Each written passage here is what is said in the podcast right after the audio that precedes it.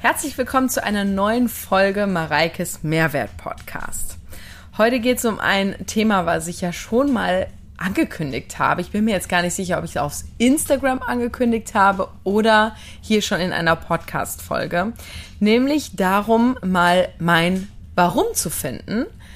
Und wir kommen auch gleich dazu, zu der Erklärung, wie wir dazu kamen und wie wir das gemacht haben, weil ich nämlich der Meinung bin, dass da jeder von euch ja auch ein bisschen was von lernen kann. Mich vielleicht auch. Also, ihr werdet mich gleich besser kennenlernen. Ich lasse hier voll die Hosen runter und vielleicht auch selber euch inspiriert fühlt, das Ganze mal so diese Reise halt für sich selber zu machen. Ich meine, wir sitzen hier, man hört im Hintergrund das Feuer vielleicht. Wir sind gerade in Südafrika, mein Freund und ich, und ihr liebt ja den Podcast mit meinem Freund und er ist auch gleich wieder am Start. Er sitzt doch schweigend neben mir. Und wir sitzen hier in Südafrika in einem Zelt mit Stromausfall. Okay, Zelt und Strom passt eigentlich nicht zusammen. Es ist schon etwas hochwertiger, das Zelt. Glamping. Glamping, genau. Und haben den Kamin angemacht und ich fand es gerade so muckelig warm und angenehm. Und mein Freund sagt, boah, wir müssen mal einen Meter zurück mit der Couch, weil hier wird es total heiß drin. Also entweder ist hier gleich zwischendrin auf einmal wieder Spotlight on und es geht auf einmal wieder Strom. Oder wir zerfließen und ähm, ja, ziehen aber durch. Diese Folge wird aber der erste Teil von der Episode sein, weil es nämlich so viele Dinge in meinem Leben gibt, dass wir mit einer Folge nicht hinkommen und ich will euch ja nicht überstrapazieren. So, vielleicht startest du. Warum haben wir das überhaupt gemacht?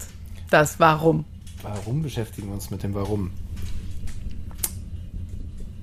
Ich bin ja immer wieder so auf der Suche nach Tools, wie du mit Mitarbeitenden oder auch Geschäftspartnern, Partnern arbeiten kannst, Coaches arbeiten kannst. Und ein Thema, was dann immer wieder aufkommt, ist, okay, wie kannst du noch eine Ebene tiefer gehen? Wie kannst du eine Ebene tiefer gehen? Und die tiefste Ebene, die es halt, was Motivationsstrukturen angeht, so ziemlich gibt, ist eben dieses Why-Thema, das Warum-Thema, was eben auch der gute Herr Simon Sinek so ein bisschen ownt. Und ich habe mich damit auseinandergesetzt, habe dir davon erzählt und du meinst ja irgendwie voll geil. Und on top ja auch, dass viele Dinge anstehen. Du tiest ja auch viele Projekte und es sind auch super viele Sachen da. Und wir haben ja auch schon so ein paar Sachen, glaube ich, gemeinsam ein bisschen ordnen können. Ja. Vielleicht kannst du ja auch noch was dazu sagen, also warum es dich irgendwie interessiert hat. Also Ihr habt ja mitbekommen, und da habe ich ja auch schon Podcast-Folgen zu gemacht, dass sich bei mir in den letzten Jahren unglaublich viel verändert hat. Also bei mir gibt es vieles Neues, es gibt vieles anderes. Ich hatte habe einen kompletten Umschwung eigentlich gemacht mit allem. Und natürlich stellt man sich dann irgendwann mal so die Frage, hör mal, wo soll das denn eigentlich alles noch hingehen, ja? Und ich bin 36 und wir haben da jetzt die letzten Tage weitestgehend drüber nachgedacht, auch über mein Why quasi. Und es ist an sich sogar erschreckend, dass ich das erst mit 36 mache.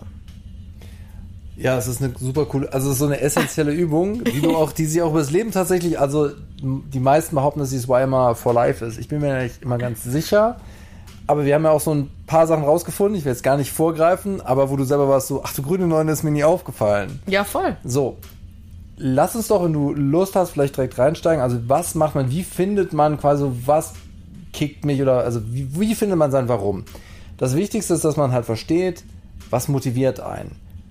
Wie kreiert man Highlights? Weil das will man ja regelmäßiger haben. Aber auch vielleicht, was sind ganz schlimme Sachen, die passiert sind? Also was will man vermeiden? Und manchmal ist das Schlimme natürlich das Gegenteil vom Positiven, manchmal ist es das auch nicht. Und dann fängt man erstmal an mit so einer Timeline, wo man hingeht und guckt, so was sind so Highlights in meinem Leben? Was ist das erste Highlight im Kindesalter, im, beim Erwachsenwerden, Richtung Abi und so weiter? Ja. Und dann bis natürlich auch die, die letzten Sachen, die passiert sind. Normalerweise findet man da eine etwas kompaktere Anzahl, als wir bei dir gefunden haben. Also du hast, glaube ich, das Doppelte von dem, was üblich ist.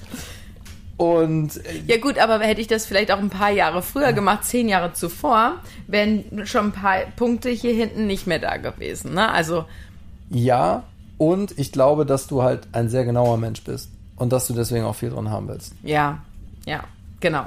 Ja, ich habe da sehr viele Punkte und auf die werden wir jetzt mal eingehen, würde ich sagen, oder? So, dein erstes Highlight im Leben, was du erwähnt hast. Ja, das war das Klavierspielen können. Okay, und dann, also wir haben das auf jedem Punkt, ja. die Ab Abfolge immer die gleiche. Okay, was war denn daran cool? Was hat dich gekickt und was war daran besonders, dass du Klavieren spielen konntest in, in deiner Familie, sage ich jetzt mal? Also ich muss dazu sagen, ich wurde von meinen Eltern irgendwie nie, wenn es um irgendwas ging, was ich erlernen sollte. Also es gibt ja so Eltern, die supporten den Sport so richtig krass, dass sie dich da hinfahren, abholen und nochmal erinnern, auch vielleicht machen wir statt zweimal die Woche jetzt viermal die Woche und so. Also so waren meine Eltern nie drauf, sondern meine Eltern haben mich schon immer sehr viel machen lassen. Und auch da mich komplett, mir, mir komplett freien Lauf gelassen. Das heißt, die haben auch nicht kontrolliert, wie viel ich übe oder nicht, sondern einfach entweder ich habe es gemacht oder eben nicht. Ich ging mir mit Sicherheit auch ordentlich auf den Geist mit einigen Liedern, weil ich die halt mehr geübt habe als andere und nicht nur meinen Eltern, sondern auch meinen Geschwistern natürlich.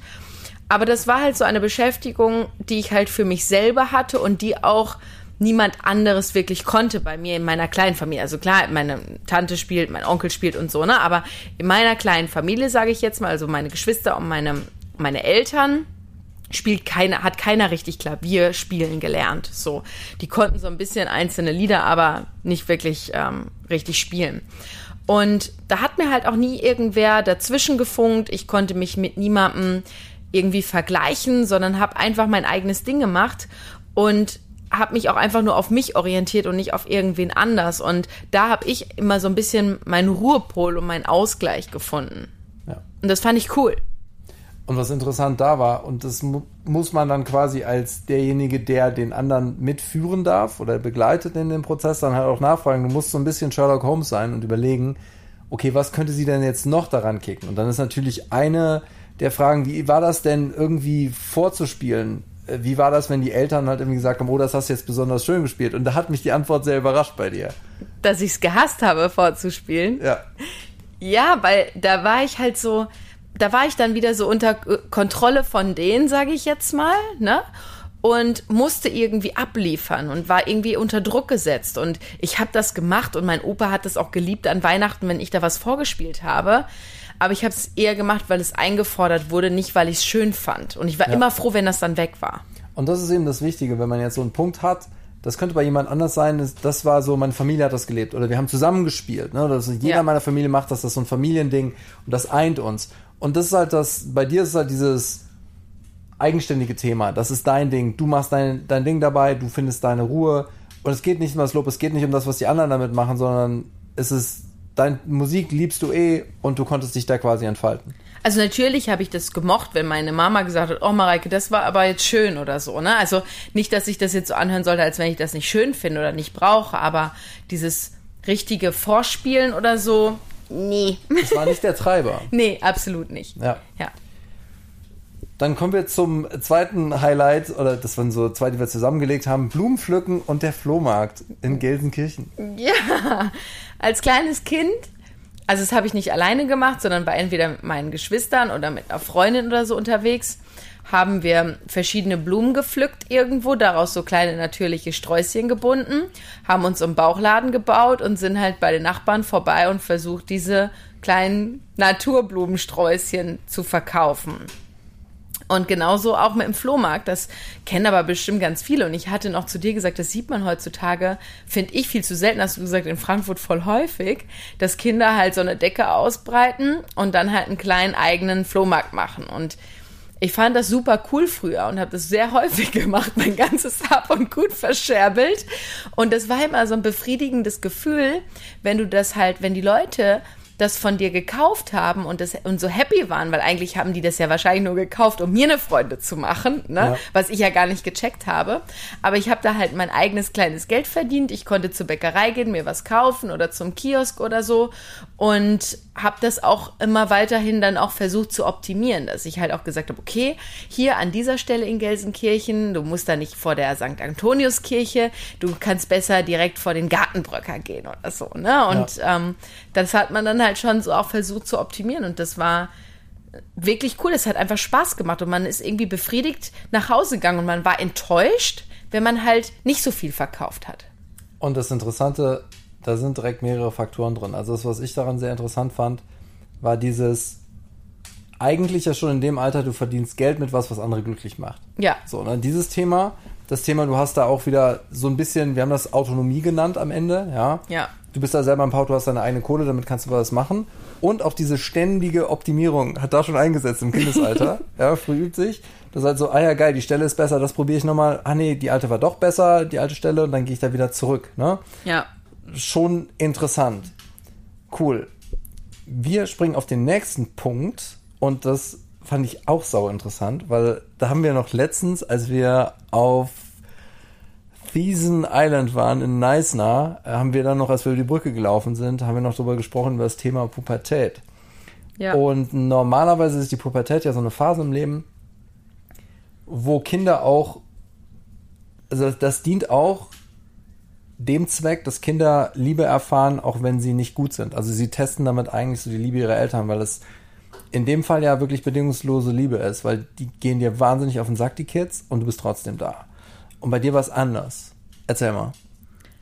Ja, also ich bin ja die kleinste von uns drei Kids und ich war immer ganz stolz, dass ich behaupten konnte, dass ich nie schwierig war. Also ich wollte aber auch nie schwierig sein. Und meine Pubertät zum Beispiel, die war wie jede andere Zeit in meinem Leben an sich auch. Also natürlich habe ich für mich selber neue Dinge ausprobiert und so gar keine Frage, aber für meine Eltern oder für meine Familie war ich die Mareike wie sonst auch. Und ich habe es halt auch bei meiner Schwester zum Beispiel erlebt oder auch bei meinem Bruder, dass die halt wirklich, die haben sie komplett ihre Grenzen ausgetestet, aber bis zum geht nicht mehr, ja. Und natürlich macht, macht das den Eltern Sorgen oder ist es halt nicht cool und ist es dann auch Gesprächsthema, ne? Und ich war immer so, dass ich das nicht wollte und dementsprechend da einfach versucht habe, glaube ich auch, so problemlos zu sein irgendwie, nicht schwierig zu sein. Wie sehen deine Eltern das heute, deine Pubertät? Die würden das auch so sagen. Ja, und das fand ich heftig. Und darin ist eine Komponente hochgekommen, die, also, die auch nicht zwangsläufig immer so gesund ist, ne? Ja. Wo wir rausgefunden haben, dass du, du hast so ein Thema, du möchtest niemand zur Last fallen. Und das ist ja auch so die Challenge und die ist ja auch in Anführungsstrichen mitunter schwer zu helfen, weil du halt ein sehr komplexes Leben hast, Geschäfte hast, in denen du läufst. Und du machst das dann lieber schnell selber, weil du dann auch keinen Ärger kreieren willst. Ich weiß auch, dass du das erstmal krank warst irgendwie in unserer Beziehung.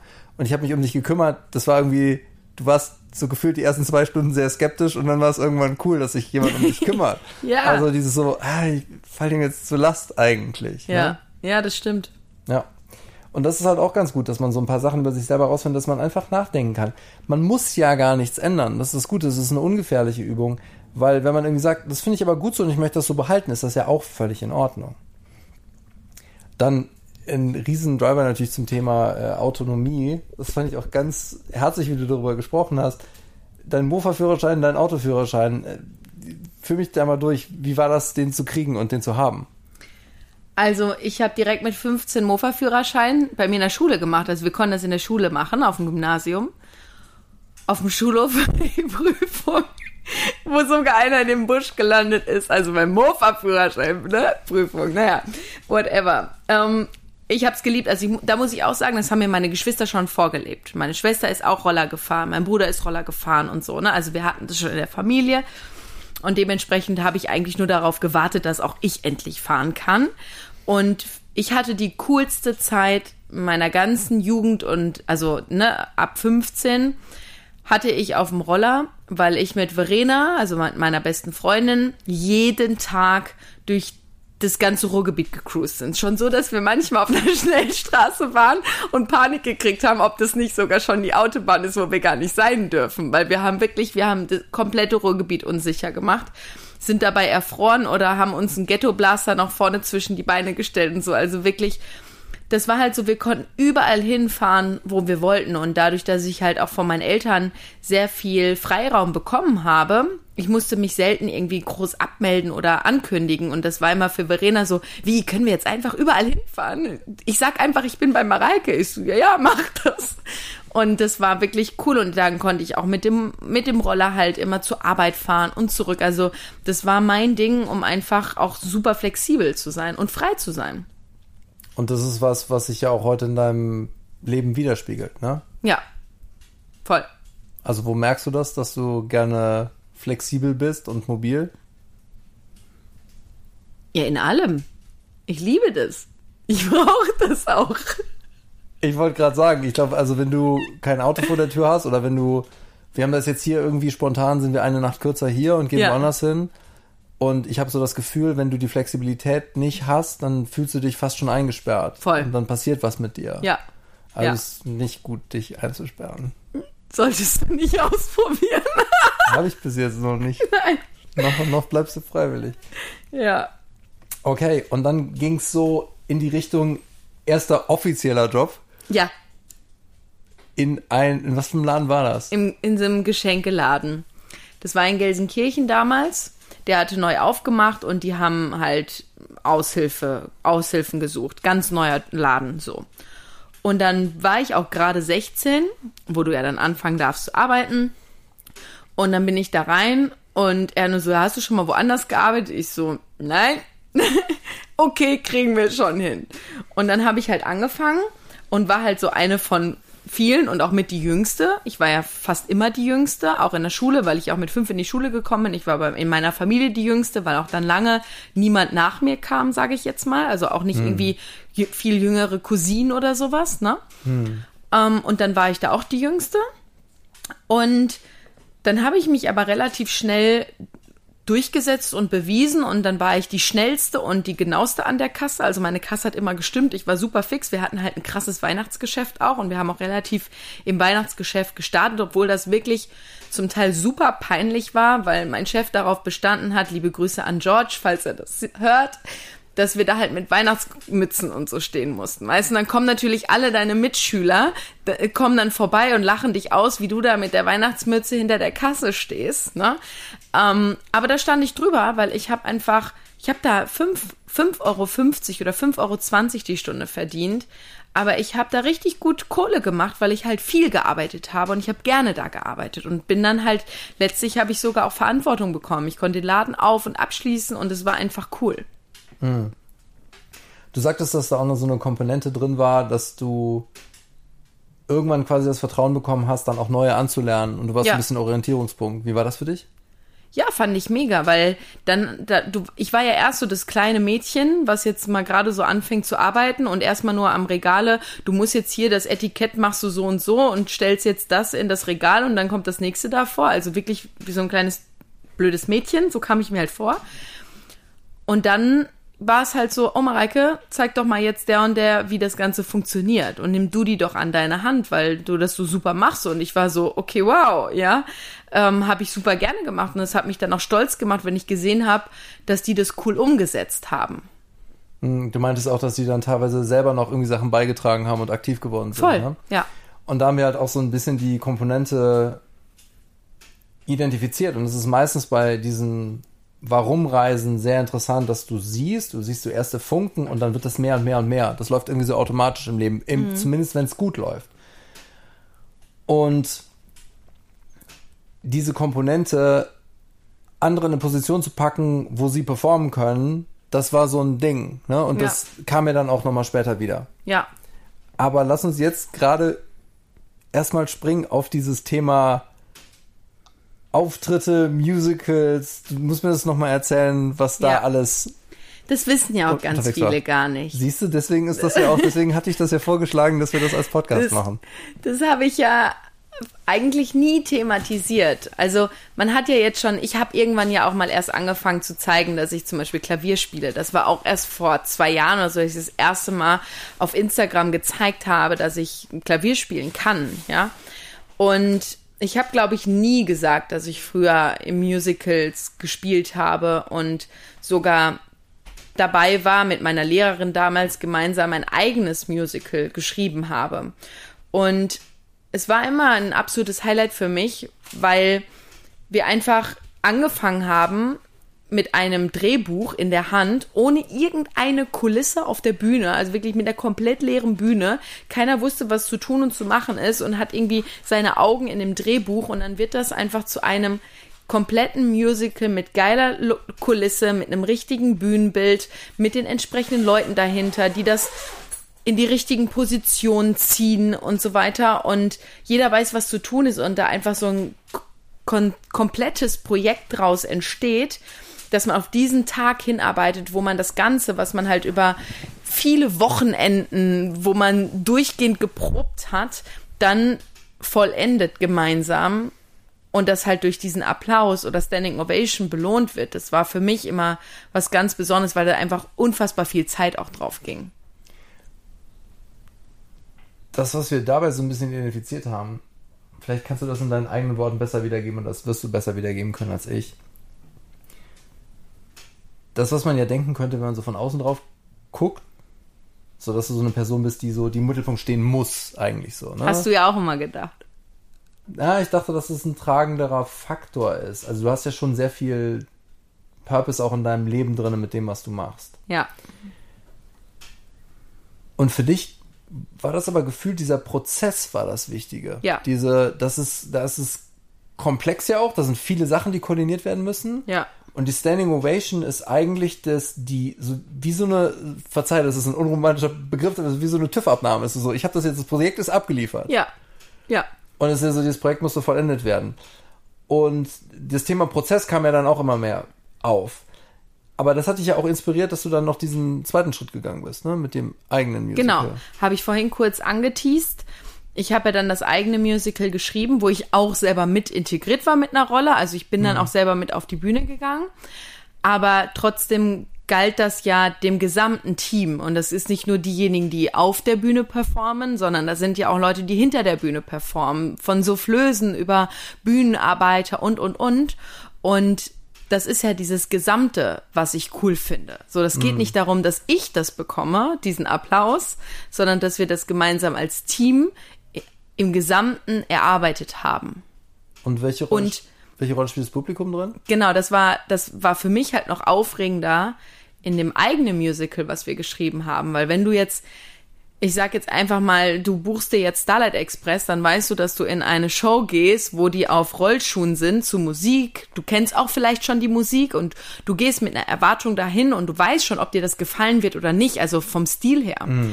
Und wenn du aber in etwas gehst, was komplett neu geschrieben ist von einer Schülerin, sage ich jetzt mal, ja, ähm, ist für mich natürlich nochmal das viel spannender gewesen und viel aufreibender, weil ich ja gar nicht wusste, wie reagiert denn das Publikum da drauf? Also mache ich sie glücklich damit, was ich hier liefere oder funktioniert das gar nicht? Und das war für mich natürlich viel, viel spannender, als wenn ich jetzt irgendein Mu- Musical gemacht habe, was halt schon in gewisser Weise irgendwie bekannt war. Und diese gesteigerte Challenge versus ich nehme ein Musical, was es schon gibt, das hast du ja als positiv beschrieben. Ja, ne? voll. Das ist halt, das war schwieriger, das war riskanter ja auch im Ja. Punkt, das hätte daneben gehen können. Ja, genau. Oder viel eher daneben gehen können, als wenn du jetzt Starlight Ja. Express Cats oder was auch Ja. immer nimmst, ja. Und du hattest auch dieses Thema, wenn ich das richtig verstanden habe, dass es auch darum geht, was braucht das Publikum denn jetzt? Was macht das Publikum glücklich? Ja. Weil die gehen ja ohne Erwartungshaltung rein und du musst die ja irgendwie abholen, einfangen und begeistern. Ja, ja, darum geht es ja auch, dass du das Drehbuch richtig schreibst und dass es halt vom Drehbuch übers Bühnenbild, über die Besetzung, über die Regie halt wirklich passt. Ne? Und das war ja alles noch vor dem Abitur, ne? Ja, Und es ging dann über in das Abi und was wir machen, wenn wir diese, wir haben quasi diesen Zeitstrahl mit den ganzen Events gemacht und dann sagt man, wie positiv oder wie negativ waren das? Und dann war es für mich halbwegs interessant zu sehen, dass das Abi so einen mittelmäßigen Ausschlag hatte. Also das war jetzt nicht irgendwie großartig besonders, das war aber auch nicht großartig scheiße. ja, Das, das war halt da. neutral. So. Und, und wie, wie war Mareike Schneider als Schülerin? Wie hast du dein Abi gemacht? Wie hast du es erlebt? Ja, mein Abi habe ich wirklich nebenbei gemacht. Ich hatte, ich habe viel gearbeitet, also immer noch in dem Geschenkeladen. Ich habe wirklich bis, also ich habe da viele Jahre gearbeitet und habe damals schon mehr gearbeitet, als mich auf mein Abitur zu fokussieren, was mit Sicherheit nicht, also fraglich ist, gar keine Frage, ja. Ähm, aber ich wollte das Abitur gut machen, aber ich hatte jetzt nicht die Ambition, das sehr gut abzuschließen, weil ich aber auch nicht irgendwie den Berufswunsch hatte, zum Beispiel irgendwie Medizin zu studieren und ich brauchte jetzt irgendwie den besonderen Abiturdurchschnitt, damit ich das machen kann. Und deswegen wollte ich es schon gut machen, aber ich wollte es jetzt, also mit möglichst wenig Aufwand einfach. Und ich habe auch wirklich wenig Aufwand gehabt. Also ich war immer diejenige, die so last minute noch mal kurz schnell was sich an, durchgelesen hat und dann wird schon passen. Mut zur Lücke. Das war mein, das war wirklich mein Motto in meinem Abitur. Ich konnte einiges, ich konnte aber auch vieles nicht. Aber ich hatte da wahrscheinlich auch sehr viel Glück. Und einen Plan. Weil du hast ja eigentlich damals schon in relativ jungen Alter, und das ist ja auch so eine Komponente, also auf Englisch würde man so sagen, no nonsense, also es muss irgendwie immer Sinn machen. Dir war irgendwie klar, das Abi ist nicht essentiell für meine Karriere, die danach kommt, in dem Fall. Das ja. ist mir da schon sehr, sehr klar. Das muss ich sagen, ist in Anführungsstrichen vielleicht ein bisschen Glück, weil was, wenn du jetzt irgendwie die mega Passion gefunden hast und Mist, du brauchst jetzt irgendwie einen super guten Numerus Clausus, damit du an, ja. der, an der Uni genommen wirst, um das studieren, studieren zu können. Also es ist cool, dass es dann noch so gekommen ist. Aber im Endeffekt war das so, hey, warum soll ich jetzt hier überinvestieren in was, wovon ich eh perspektivisch dann nicht mehr so viel zehre? Ja. Und du hast ja immer noch ein gutes Abi gemacht. Ja. Ne? Und ja. du sagtest ja auch, dass du in Physik, glaube ich, mit, mit einer 1 plus sogar abgeschlossen ja, hast. Das war aber auch, also ich habe Physik mündlich gemacht. Also ich habe ja Mathe und Deutsch Leistungskurse gehabt.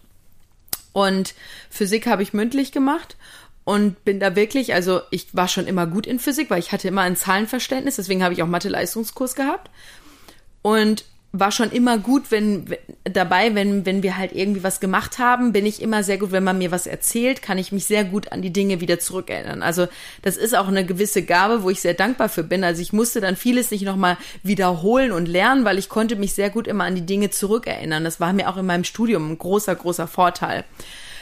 Ähm, aber dennoch war es dann halt so, dass ich halt in meine Physikprüfung gegangen bin und ich muss dazu sagen, ich war auch mit dem Lehrer sehr, sehr cool, ne? Also weil der hat auch meine Arbeit da mit dem Musical und sowas sehr wertgeschätzt. Kann auch sein, dass der mir deswegen noch den, die, den kleinen Pluspunkt oben drauf gelegt hat, ja. Möglich ist das ja. Und bin dann in die Prüfung reingegangen und ich war schon immer sehr gut in Physik, weil es mir einfach unglaublich Spaß gemacht hat, weil es für mich logisch ist und ich liebe Dinge, die logisch sind. So. Und dann habe ich halt 15 Punkte gemacht. Das ist das Beste, was man halt erreichen konnte und war so, okay, wow. Also es war für mich selber so eine Überraschung, weil es halt gar nicht mein Ziel war. Da war auch mein, mein, also es war mein Motto genauso Mut zur Lücke und die Lücke habe ich halt nicht gebraucht, so. Ja. Und ich, es wurde halt genau das gefragt, was ich halt konnte und es war halt wirklich Glück, ja. Das hat so sollen sein. ja. Und dann hast du als ein Highlight, was ja quasi sich letztes Jahr wiederholt hat. Ja. Der Auszug nach Köln. Wie kam es eigentlich zu Köln und weshalb hast du das gemacht? Weshalb hast du es gefeiert? Weshalb war es so ein Highlight für dich?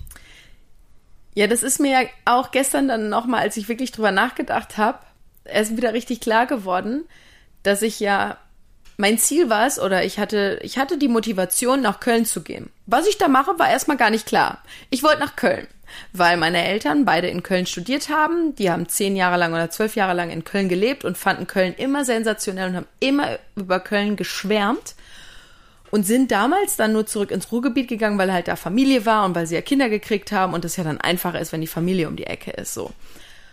Und dann habe ich das aus den Erzählungen so cool gefunden und war dann irgendwie so, also ich hätte ja gar nicht weggemusst, weil ich hatte ein super tolles Leben, auch bei meinen Eltern zu Hause. Ich hatte da meine eigene Etage. Ich meine, du kennst das Haus meiner Eltern, da in dem Haus habe ich ja auch noch mitgelebt. Und ich hatte mein eigenes Bad und so, weil meine anderen Geschwistern ja schon ausgezogen waren. Und jeder meint so, boah, Mareike, warum gehst du weg? Also du lebst doch hier wie, wer weiß was, ja. Aber ich wollte halt raus und ich wollte einfach weg irgendwie. Nicht, weil ich mich, weil ich kein gutes Verhältnis hatte, sondern ich wollte einfach mein eigenes Leben leben. Und bin dann halt nach Köln und ich, da wollte ich unabhängig sein und so ein bisschen mein, meine eigene Sachen machen und habe dann erst überlegt, so okay, aber was mache ich denn dann in Köln? Ja. Ja, und da war auch wieder dieses Thema Autonomie, ne? Also, dass du irgendwie gesagt hast, ich bin da unabhängig. Ich, genau, was ich halt immer toll fand, ich fand es immer blöd, wenn Leute gesagt haben, so, ich bin jetzt ausgezogen, weil das war ja irgendwann so eine Zeit, da sind alle Freunde so von zu Hause ausgezogen, das war ja immer was Besonderes.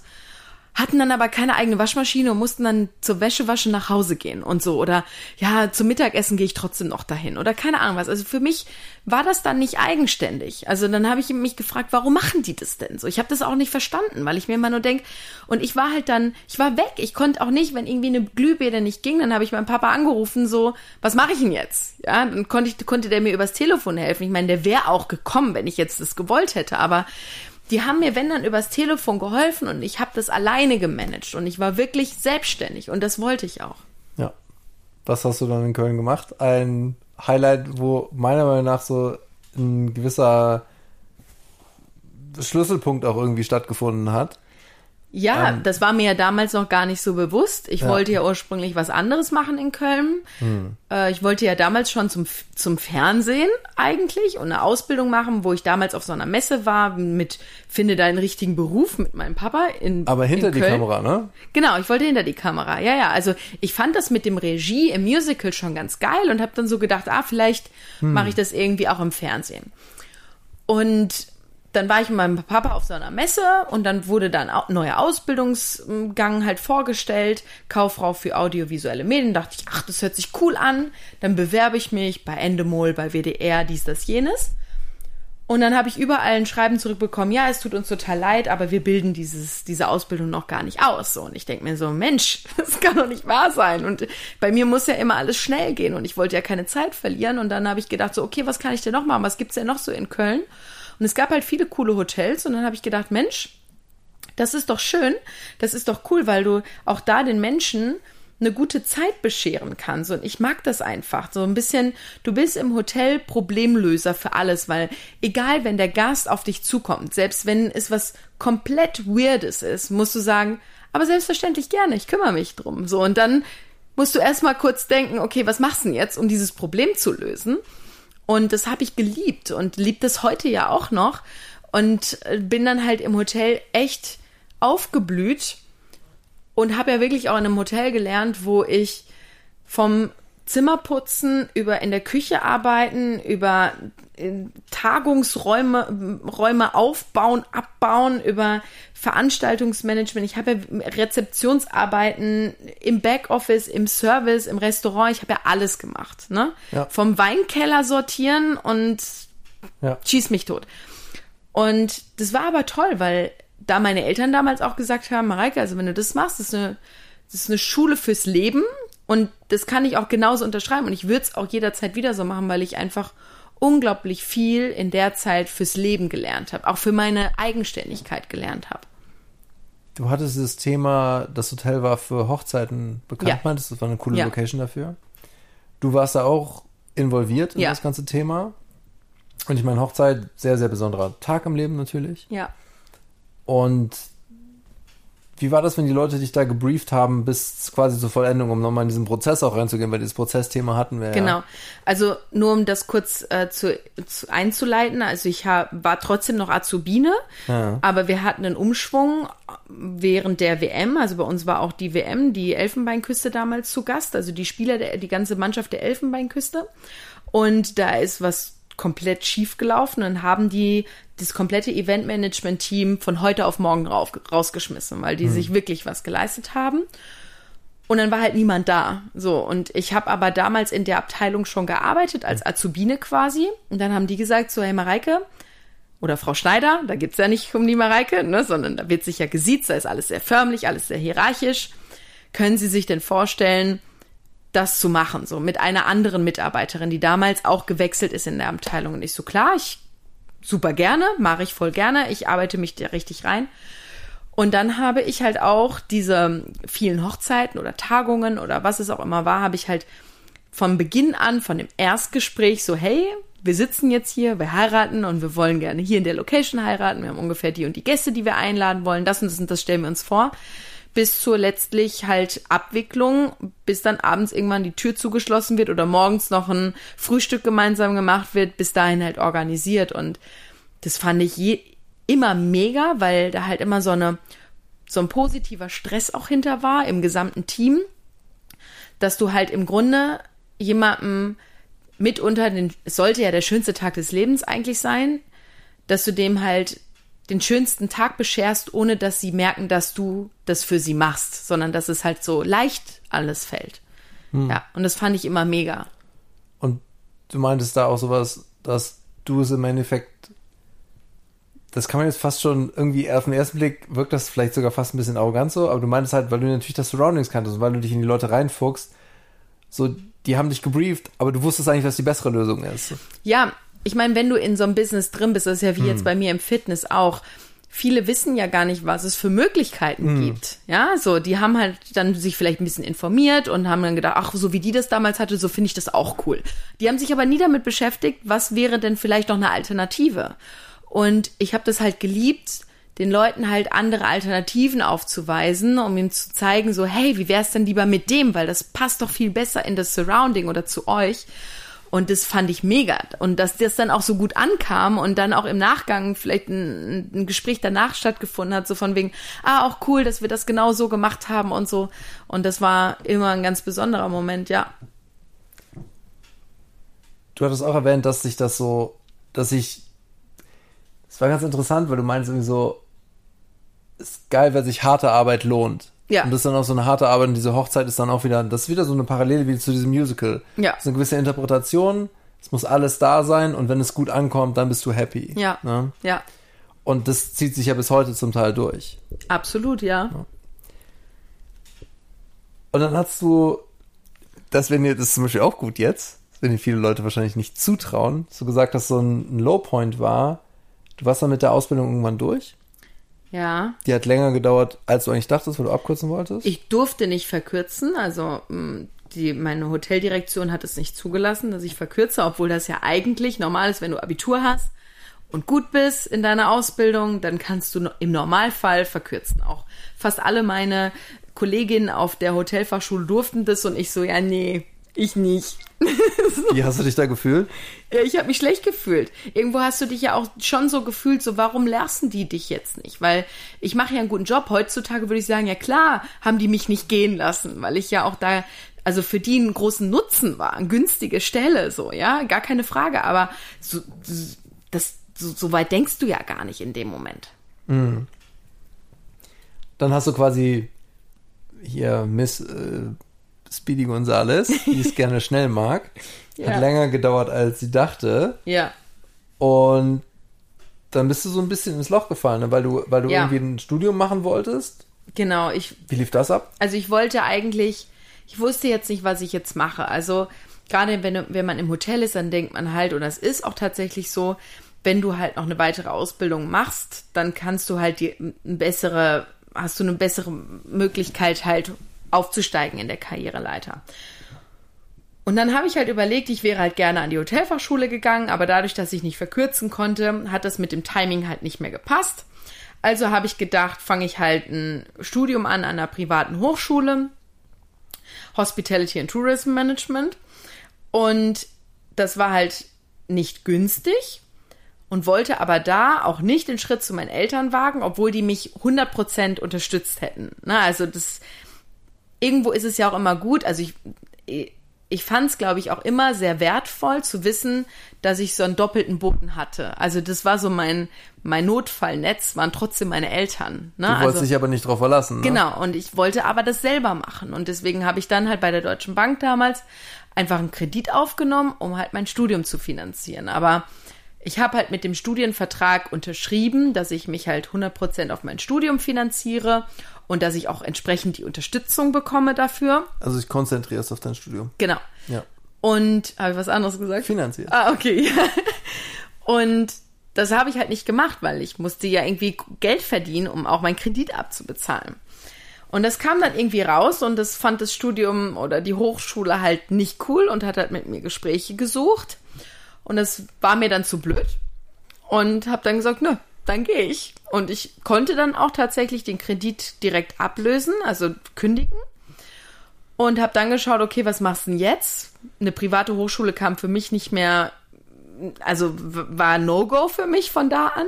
Und dann brauchte ich halt was Staatliches und das war halt in Worms und da musste ich aber auch wieder überbrücken, weil die FH Worms zwar das anerkannt hat, was ich schon gemacht habe, aber erst zu einem übernächsten Semester. Also ich hatte jetzt noch, ich glaube, gute fünf Monate oder sowas Zeit, wo ich jetzt halt nichts hatte. Und dann stand ich halt da. Ja. Wieder Zeit, die du nicht nutzen konntest. Richtig. Nicht dein Ding. Nein. Und ich glaube, vielleicht für die Leute, die dich kennen, auch ganz beruhigend zu merken, halt so, auch du hattest mal Phasen oder hast mal Phasen, wo du dich umguckst und nicht weißt, was ist jetzt das Richtige. Voll. Was wir auch rausgefunden haben, ist, dass es dir sehr wichtig ist, in die richtige Richtung zu laufen, dich zu bewegen und Ja. aktiv zu sein und zu gestalten. Und das sind dann so Phasen gewesen, wo das nicht geklappt hat. Ja, absolut. Du hast dann was gemacht? Ich bin über verschiedene Kontakte an einen Job in der Modebranche gekommen. Für, habe für italienische Modelabels gearbeitet, Nolita und Rare hauptsächlich. Und La Fée Marabouté, also auch ein französisches dabei. Und wurde da eher eingestellt als so ein bisschen, also im Showroom als Hilfskraft, als Unterstützung. So. Und das war am Anfang, ich habe halt gedacht, so komm, nimm mit, weil ich wurde da ganz okay bezahlt, sage ich jetzt mal. Ne? Das war in Düsseldorf, also für mich auch erreichbar, nicht ideal, aber okay. Ich habe ja noch in Köln gewohnt. Und habe dann aber gedacht, so, okay, wenn ich jetzt ähm, sowieso bald nach Worms gehe, dann kündige ich lieber meine Wohnung in Köln, weil die ja auch nicht günstig war, direkt am Ring. Und bin dann nochmal zu meinen Eltern zurückgegangen und habe meine Möbel quasi eingelagert und habe dann da angefangen zu arbeiten und war da wirklich am Anfang halt das Kaffeemädchen so, weil die wussten, ich kann Service, ich komme ja aus dem Hotel und du wurde dann echt behandelt so von wegen, ja, geh doch jetzt noch mal auf den Markt, hol doch noch mal mal Brötchen für unsere Kunden, die gleich kommen und mach schon mal den Kaffee heiß und bereite alles schön vor. Das habe ich auch alles so gemacht, aber mir ging das unfassbar auf den Geist, weil der mich erstmal behandelt hat wie so ein Kaffeemädchen und ich dachte mir so, hey, das bin ich einfach nicht. Und es wurde halt auch unglaublich ineffizient gearbeitet, was mich rasend gemacht hat.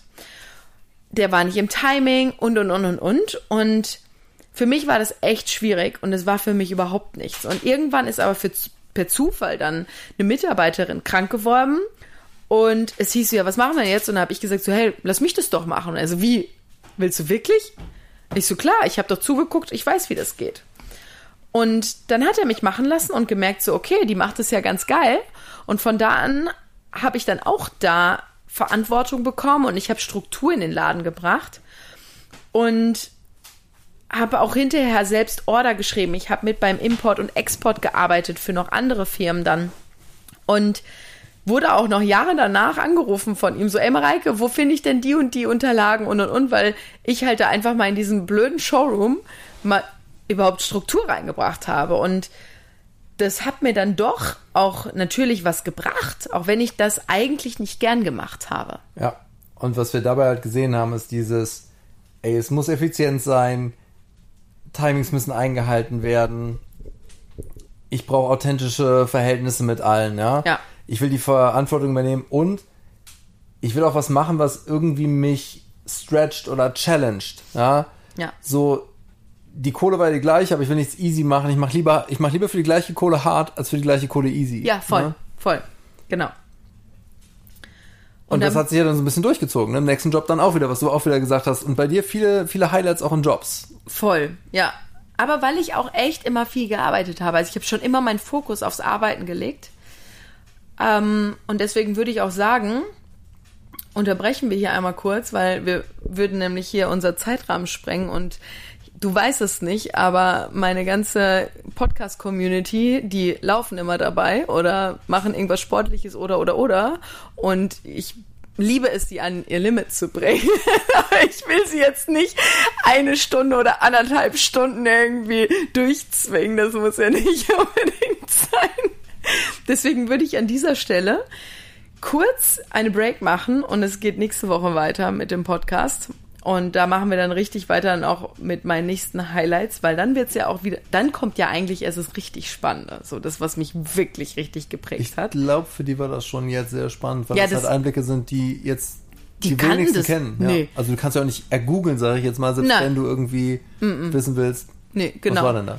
Ja, genau. Und ich hoffe, dass ihr da schon wirklich einen coolen Outtake auch rausbekommen habt und vielleicht auch mal direkt das Appell oder den Advice dazu, wenn du Zeit und Lust hast.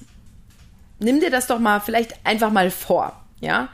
Dass du dich wirklich mal damit beschäftigst und das vielleicht auch noch vor, vor dem Alter von 36.